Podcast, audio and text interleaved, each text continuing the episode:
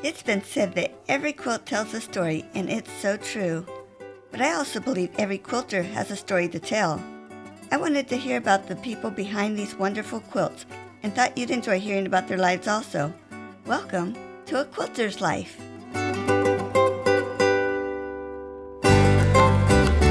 How exciting to be able to order and have a special panel for baby quilts that isn't found anywhere else.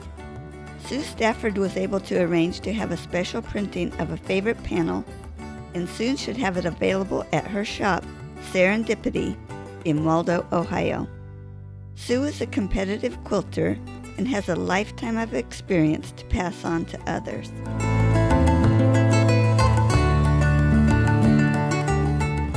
Sue, I am so happy to have you on A Quilter's Life today. Thanks for being on. I'm happy to be on. I'm honored to be on. Thank you. Uh huh.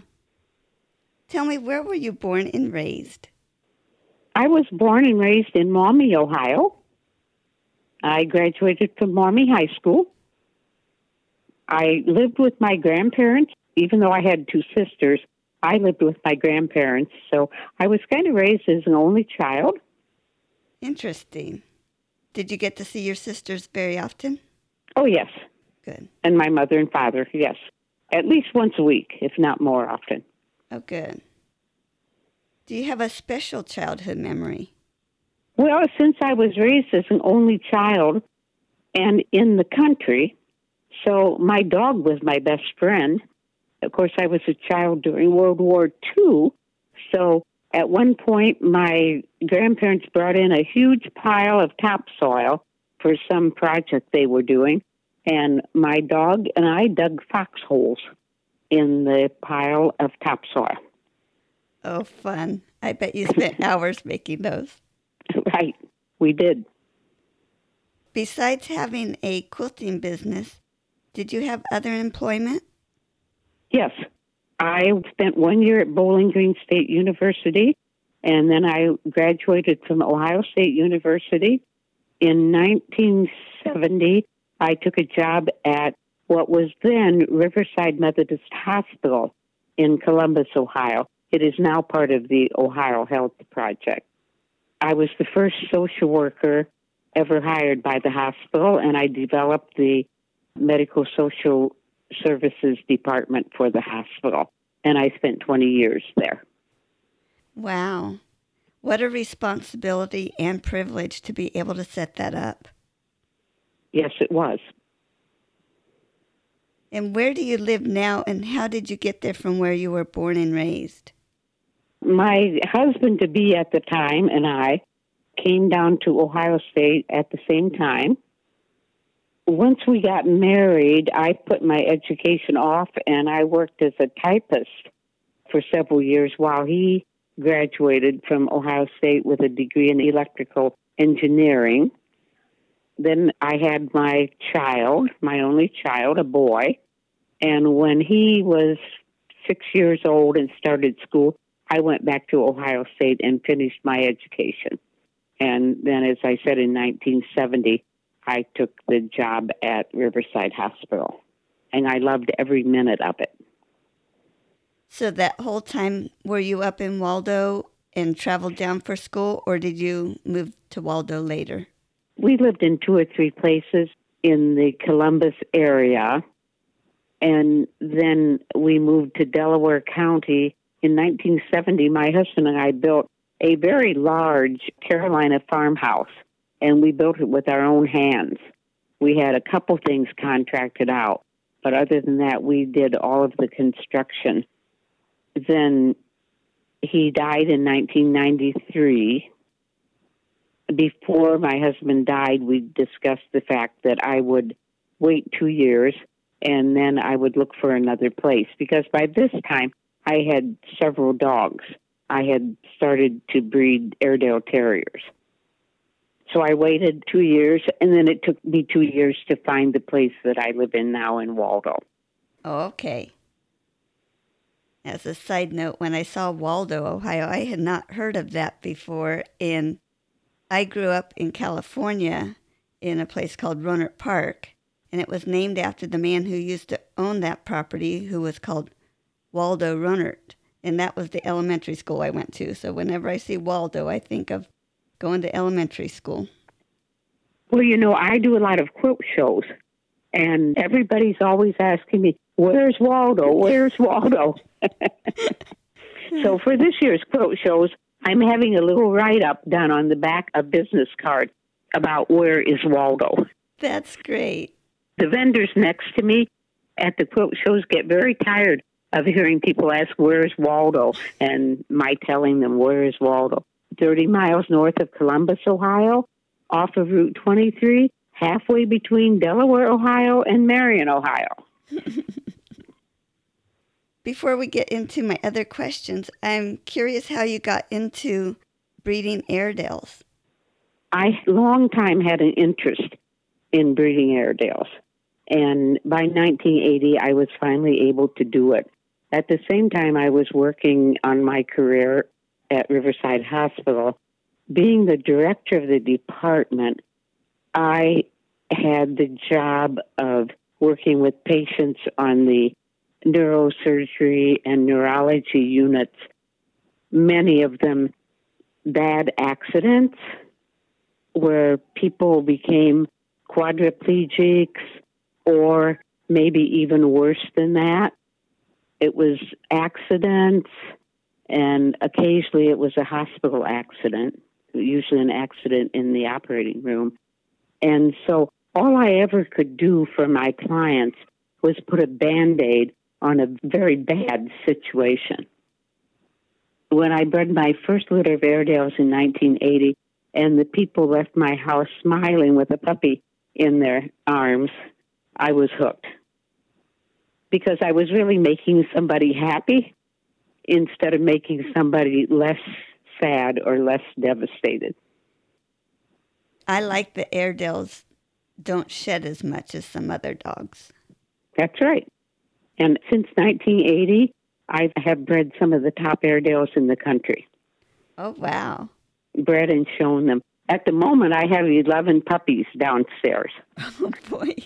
They were pretty noisy about a half an hour ago. I was talking to a friend on the telephone, and I said, Well, I'm trying to move them to two meals a day. And she said, Just throw some dog biscuits in their pens. So that's what I did. I did, however, come upstairs in case they decide to get noisy again. oh, they must be so cute, though. They are. So, do you also show them? Well, I showed them until the pandemic. I haven't shown since the pandemic, but just now I'm getting a dog ready to go out. It takes about four months to get them in show condition. Interesting. There's always more detail to a situation than we think, isn't there? Oh, that's right. A lot more work. A lot of work goes into an Airedale to be able to show it because all the hair is pulled out by hand and allowed to grow back into a certain length. And it's a different length on different parts of the body. Wow. So it's a real art to groom an Airedale and some of the other terriers as well. It seems to me that there's a standard color for them. Are there other colors? Not legitimately. They're all black and tan or black and red. They have black saddles, and their legs and their face can be anywhere from a light tan to almost a brilliant red color. Oh, neat. When they're born, however, they look like baby Rottweilers they just have a little brown on their feet and little brown eyebrows, maybe a little around their nose. And then over their first year of age, all that black recedes until it's just a black saddle and everything else is tan on them. Oh, wow. Puppies are so cute. Let's get back to some of my other questions now. Besides quilting, are there other crafts that you do or have done? Well, I started out in making garments. And actually, until I was about 40, I had never had a garment purchased at a store. I made all my own clothes. When I was about 40, I got very busy with my career and other things, and I quit making garments. and really have tried to get back into it, but haven't been very successful. Around 1980, I made my first quilt, and it was a quilt with 12 blocks, a tree for each month, and an Airedale under the tree. I have to say, I never finished it. It's still laying around here someplace. Oh, wow. Do you still have hopes of finishing it? I don't think so. but I keep it just in case. Yeah. So you have your Airedales and your quilting. Are there any other hobbies you have? Nope, that's it. and my other question is do your hobbies show up in your quilting? But evidently the Airedale quilt isn't making it. I have made a few Airedale quilts over the years for donations to various clubs or groups. Oh, good. Do you usually do applique with those or piece it somehow? Yes, I usually do applique. I kind of specialize in machine applique, satin stitch applique. Okay. How were you introduced to quilting? I wasn't really introduced to it. One day I just decided that's what I was going to do. And I started the Airedale quilt. For many years, I went to Nelsonville Quilt Company. That was my favorite quilt store. And I would go down there once a month and buy fabrics and started making quilts. Then I took a very, very part time job at a local quilt store. In other words, I worked only when she had a sale or when she was desperate for somebody to work. I worked for her for two or three years. Started thinking about opening my own shop, but I didn't want to compete with the person who I'd been working for. One day she announced that she was closing her store, and I said, okay, I will open mine. So I opened in 2009 in the midst of the economic downfall that we had in 2009. Oh, that was a hard start. Yes, it was. Well, I'm going to get to your shop here in a little bit, but do you have a favorite quilt? I don't. I don't have the degree of respect that a lot of people have for antique quilts. I understand all the effort that went into them, how much time they took, but I am more of a modern quilter. Mm-hmm. Tell me about a tool that you love to use. I love my rulers. I think rulers are the greatest thing that has happened to quilters. About, oh, six, seven years ago, when fabric prices started to increase, the ruler people, at least the creative grids, which is what I sell and use, started making rulers that were very saving of fabric. An example I can give you is the pineapple ruler the pineapple pattern is often very wasteful of fabrics. The only wasted fabric you have with the rulers is a tiny little triangle from the end of each strip. And I'm of the opinion that quilters have a certain amount of money that they are going to spend on quilting. So there's no reason for them to have to waste fabric. Mm Mhm. It's really helpful too, isn't it? Yes. I just love the rulers. While making your quilts, do you like each step or is there a particular step you look forward to? In my studio, I design 99% of my quilts. So I really enjoy the designing process. As a matter of fact, I do not sell patterns because I design all my own quilts I like the designing, and I like if it's a piece quilt or an applique quilt. I like that part. I like making each and every block because I think each and every block is a little piece of art. Once I put the top together, I'm not thrilled with putting the borders on or even finishing off the quilt. What I dislike most of all is putting the long seams of putting the long borders on. Yeah. It's exciting seeing it come together though when you're putting the blocks together. Yes, it is. Can you share with me your worst quilting experience? Well, I can't say it was a bad experience. The most notable one is these days, quilters complain that they spend a lot of time on making quilts and that their recipients, usually younger people, don't appreciate them. I had a lady come into my shop and she said, I spent two years making a quilt and I gave it to my daughter in law. And I was disappointed and devastated. So you wonder what's coming next. I mean, you're imagining all kinds of things. Often people will say, the dog sleeps on it. So I'm looking at this lady, wondering what she's going to say next. She says, I gave it to my daughter in law, and she put it on the bed. I'm thinking, well, yes. Well, she put it on the bed and then she washed it. I said, Well, what did you want her to do with it? I wanted her to hang it on the wall and treasure it. So, in my studio, I make great use of panels. Panels used to be cheaters, but we now have beautiful fabric artists, and they make beautiful panels, really too beautiful to cut up into little pieces and put back together again. So I tell my customers, take one of these beautiful panels, and they're getting bigger and bigger.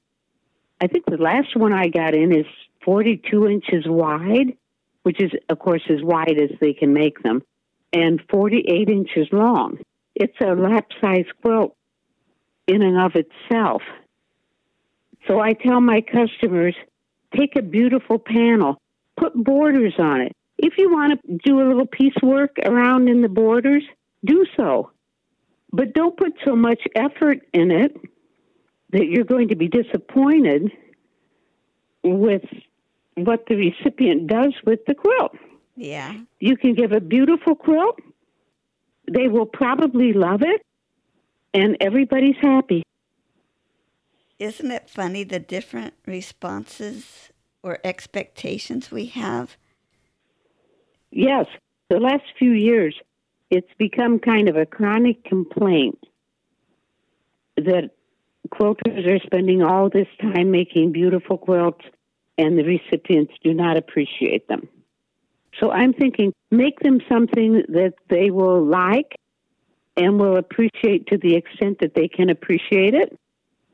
And you don't have that big an investment yeah. in it. Mm-hmm. But you still created a work of art. Yeah. In thinking back, what do you think drew you to making quilts rather than spending your time doing something else? Well, I think because I've always liked to sew, and obviously there are other hobbies, but I had the sewing background, and so it was easy for me to transition to quilting. I enjoy doing it. My studio actually has a guild attached to it, and we make a lot of charity quilts. We make charity quilts for Flying Horse Farms. Snuggled in Hope is the organization that makes quilts for Flying Horse Farms. Do you know Flying Horse Farms is Paul Newman's camps for seriously ill or disabled children? Oh, tell me about it. Yeah, well, every summer, Flying Horse Farms requires about 800 to 1,000 quilts. They get them, of course, from all kinds of guilds and all kinds of places. We just kind of help with that. Every child that comes to camp gets to take home the quilt that is on their bed when they come to camp. Every bed has a quilt on it, and that child gets to take that quilt home. Nice. It's very worthy. The other thing we do is we make a lot of military quilts. Our local Delaware County Fair has a veterans dinner every year, and we make military quilts to be given out at the veterans dinner. Wow, I bet that's really appreciated too. No one appreciates quilt efforts more than the veterans. They really are a most appreciative group. Mm-hmm. Who do you personally make your quilts for? I make them for the military. I donate a lot of fabrics. I don't make so many for Snuggled in Hope because so many of my guild members stole for Snuggled in Hope. I do make significant donations of fabric to Snuggled in Hope. I make my quilts for the veterans. Oh, I make them for rescue groups. I have two going up to Wyandot County, which has the only horse rescue humane society in Ohio. Horse quilts go up there. We have a cat rescue group in town locally. We do a lot for the cat rescue. We've also been making cat hammocks for the rescue organization. Apparently, cats just love hammocks in their crates. That makes sense. Yeah, well, I never would have thought of it. But they say that as soon as the kittens are big enough to climb into those hammocks, they get in there and sleep in those hammocks. They love the hammocks. So we're busy making cat hammocks for our cat rescue, which is just a few miles up the road. Do you have any projects going on right now? Last year, we made chemo caps because somebody in our group had to have chemotherapy. We made chemo caps. We're not making those this year. And we used to make favors for the Veterans Dinner, but needing about 300 favors, which would be a tiny little wall hanging or something, we discontinued that. This year we're making quilts for Snuggled in Hope. We're making baby quilts. Nice. And the cat hammocks. Those are our projects this year. Oh, great. Share a quilting tip. Well, I'm a stickler on the scant quarter inch seam. And I think that quilters need to perfect that scant quarter inch seam. I've written articles about it because all quilting patterns require a scant quarter inch seam. Now, back when you were talking about your first quilts, I was wondering since you came from a clothing background, did you make a larger seam and then realize to make the quarter inch seam later? Yes. And so you saw the big difference that made? On that particular first quilt, it did. You know, if all your blocks are the same size and there isn't any sashing, if you're just making squares or a simple sashing, as long as your seams are all the same size, it really doesn't matter. But as soon as you get other than a simple square, then that scant quarter inch seam makes a great deal difference. Once you get into half square triangles or stars, that's when you have to be very precise with the scant quarter inch seam. Have you found a way to mark your machine or how, how do you go about making sure you get that seam? I have people take two two and a half inch squares and sew them together, press them because pressing is probably at least as important as the seam. Pressing is very important. So they take two two and a half inch squares, sew them together, press them nice and flat, measure it, see what it measures. That piece should measure two and a half by four and a half. Yeah. If it's a little bit wider than four and a half, your seam is too narrow. More than likely, it's going to be a little less than four and a half because your seam is too wide. And they keep doing that until they've got it perfected, that it's absolutely perfect At that point, they press those two pieces back together again, put it under the pressure foot, put the needle right on the stitching line, and then they can mark their faceplate. I use scotch tape. For somebody whose vision is not quite as good as mine, they might want to use a colored tape, a little piece of foam. Now, all machines, the all new machines these days have a scant quarter inch foot, but they're not always accurate. So you have to make sure if you're using a scant quarter inch pressure foot, you still have to go through the whole process with the two and a half inch squares, making sure that that scant quarter inch is accurate. I think sewing machines are getting better at that. Mm-hmm. I think so too. I hadn't heard that described to that extent, so that is a great tip and way to figure that out. Thank you. You're welcome. Can you tell me how you went from having quilting as a hobby and it turned to a business? Well, yes, because I was working for this lady and I was thinking I would like to have my own shop. I have to tell you, the lady I worked for taught me more about what not to do in a quilt shop than what to do. So I got ideas about my own. And when she decided to close hers, I decided to open mine. I was curious, since she was closing hers, were you able to buy out her fabric or did you just start from scratch? I didn't want her fab. I bought a few bolts from her, but not much. I did, however, buy her equipment. I bought her shelving, her cash register, and a few other things relevant to the business. Mm-hmm. I take it you came up with your own name, and what is the name, and how did you come up with it? Well, it's Serendipitee. I spelled it with two E's on the end. My sub motto is Delightful Discoveries for Quilters. Serendipitee, Delightful Discoveries for Quilters. Because serendipity means finding something unexpected in an unexpected place. Oh, neat. Yes, and as quilters, we do tend to find good surprises along the way, don't we? Yes. And back in 2009, when you opened your shop, tell me about how you felt when that first customer came in. I don't even remember the first customer coming in but the shop was relatively successful from day one.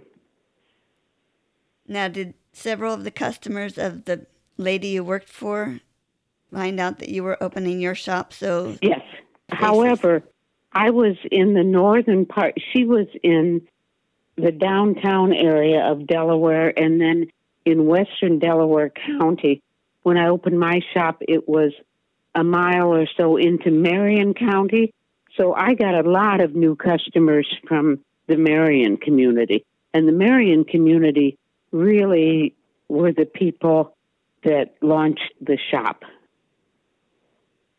I did want to ask you I saw on your website that your long arm quilting is done by Red Fox Long Arm.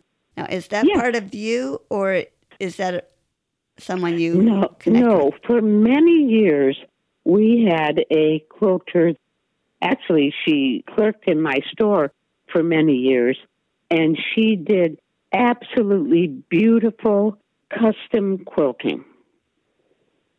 We never told her what to do. We just gave her a quilt and said, do with it whatever you want. And the lady was immensely talented. One of the most talented long arm quilters that I'd ever encountered. Unfortunately, a few years ago, she moved out of the area. So Red Fox came along, and it's a husband and wife team out of LaRue, Ohio. They do only edge to edge quilting, they do not do custom quilting. They do only edge to edge quilting. They both quilt. She has a one week turnaround. She picks up here on Wednesday. She has never failed to bring the quilted quilt back the following Wednesday. That's quite the track record. Their edge to edge quilting is so beautiful that many of us have started putting more like a solid backing on our quilt so that the quilting can be seen on the back as well as on the front. Nice. She has a table in my studio with quilting patterns, thread samples, and a form to fill out. Some people never see her. They just come in and they pick out a quilting pattern for their quilt. They pick out a thread color, fill out the form, and leave it for her. And of course, as I said, she picks up on Wednesdays and she returns the following Wednesday. Wow. And where can we find your business? The address is 8948 Wiser Road, and it's at the rear of the property. With the address, GPSs get people here very nicely. I just tell them they need to pass my driveway and drive around to the back of the property. We are open seven days a week by appointment. I love working on Sundays. the only time I don't take appointments is Saturday morning because I have another commitment on Saturday mornings. Yeah. Well, by mm. appointment works great for everybody, doesn't it? Yes. We give a 10% discount if a group of four or more come. Wow. I carry approximately 2,200 bolts of fabric. And I'm assuming you carry a lot of the brand names? Oh, yes. We carry a very wide range of shadow plays. In fact, I'm trying to reduce some of my other tone on tones and increase my shadow play collection. Robert Kaufman, Studio E. And one thing I have had done is a panel came out about, no, I'd say as much as 10 years ago. It's an ABC panel. On this ABC panel, we have counted about 200 items that children can pick out. And each picture has, like on the B, it's a bear and bread and many items that begin with a B. We simply put a border on that panel, have it quilted, and it's a timeless baby blanket. I don't remember who printed it. They quit printing it. And a couple of years went by, and the designer apparently moved from that company to Riley Blake. So Riley Blake printed the panel. We sold a lot of it. Then Riley Blake said they were not going to reprint it. So my fabric representative from Checkers checked with Riley Blake. They're supposed to be doing a special printing for us. A special printing is 417 yards, which I figure is about 380 quilts. Wow. And we're simply waiting for that to come in. We ordered in December. They said four months if they could get the material to do it. So I'm thinking it may come in at any moment now. It sounds like a fun I Spy quilt. It's a wonderful quilt. And I can't see it ever going out of style. In fact, the new printing of it is a little more contemporary. The pictures are the same, but the quote sashing or the space between the pictures is now white.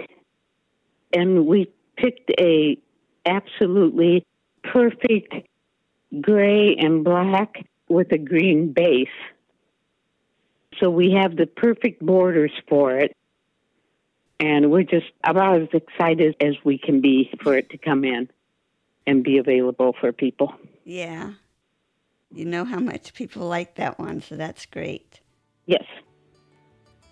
Well, thanks so much for being on my podcast. I really appreciate it, and this was such fun talking with you. It's been a real pleasure talking with you. Okay, thank you. Uh-huh. Bye now. Bye.